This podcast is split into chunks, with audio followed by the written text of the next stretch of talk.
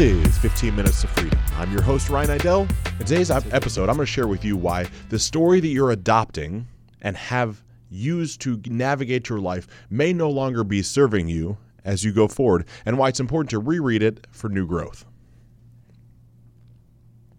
So, I had this story when I launched this podcast. And the story was that this content would never be for women. It just would never be.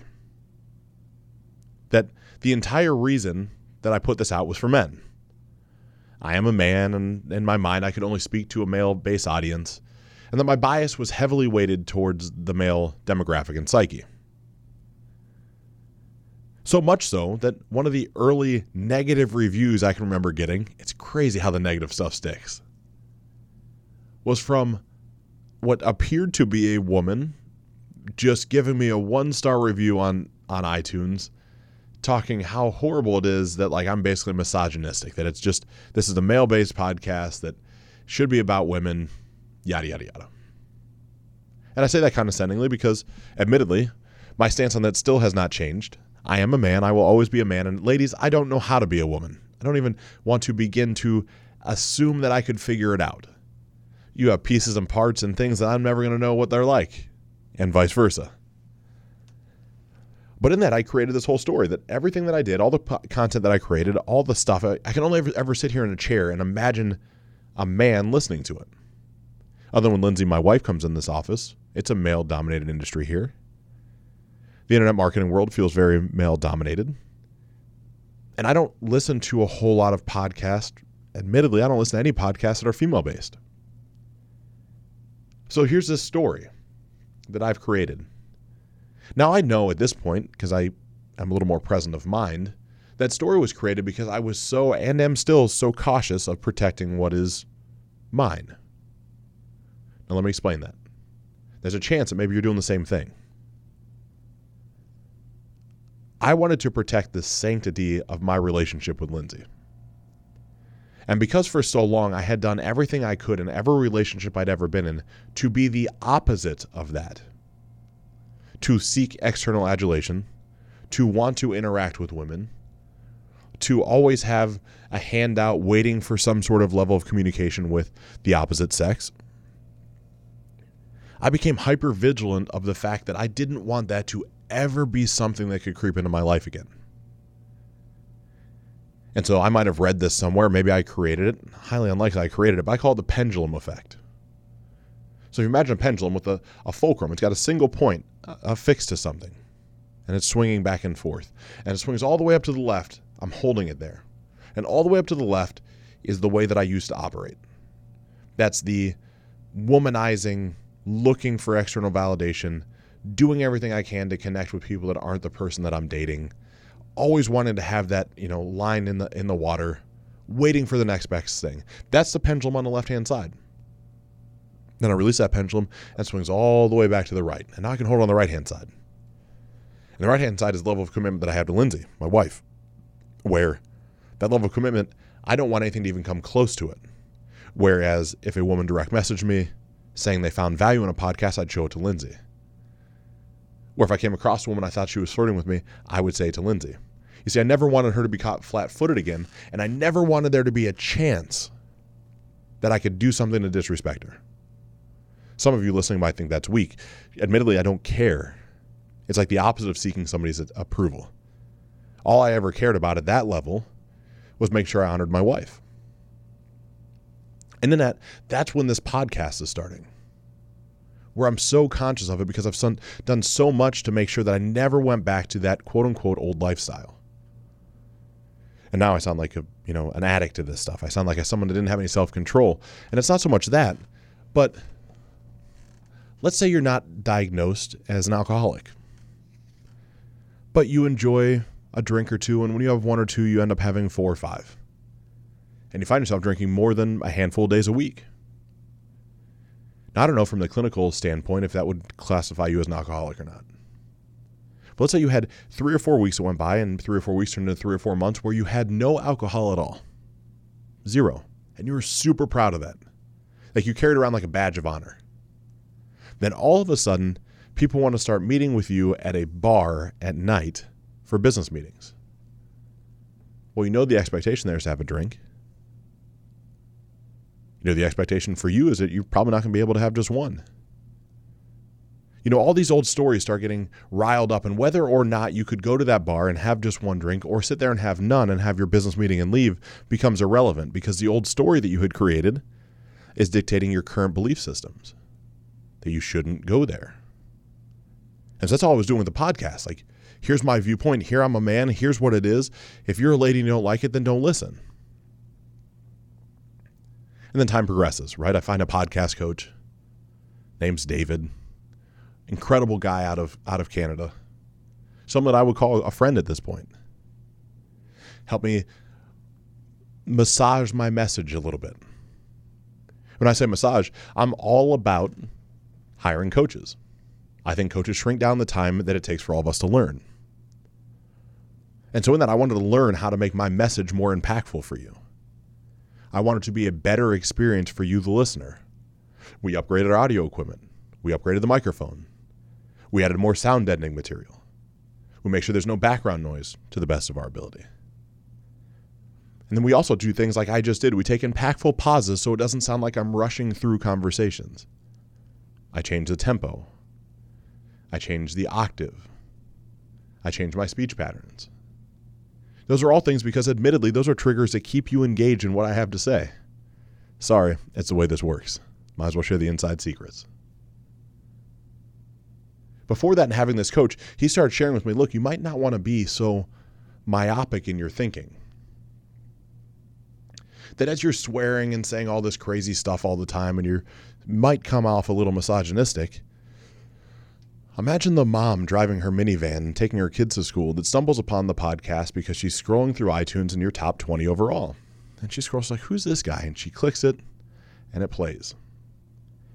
And as it starts playing, within the first 10, 15, 20 seconds, I start dropping F bombs and all types of stuff. And yes, I said F bombs. I'll just say fuck. I start saying fuck. And in that, it, it, it's polarizing. You know, she's got kids in the car. She might not care about the language, but she doesn't want to expose her children to that, so she stops listening. And I process this all the way through. Like, this is a story now. Like, oh my God, I never thought of it that way. All I cared about was being myself. I start thinking, like, I can still cuss when I need to.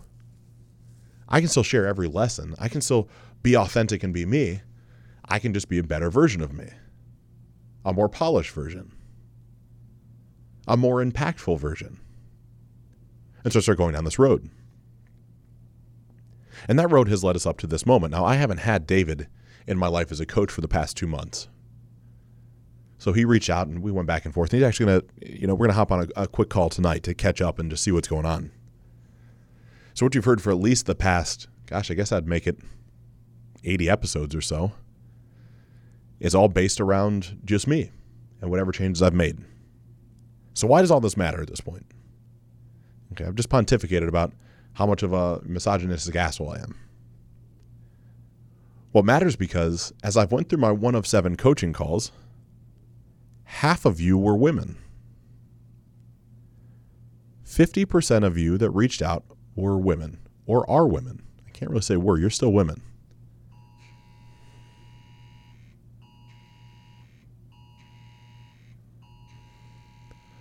So I don't know if you can hear that in the background, but it's almost like some sort of uh oh, it was a it was a presidential alert. That's a test of the National Wireless Emergency Alert System. So if you could hear that, that was what was just going off in the in the studio. But nonetheless, half of you were women, half of you are women.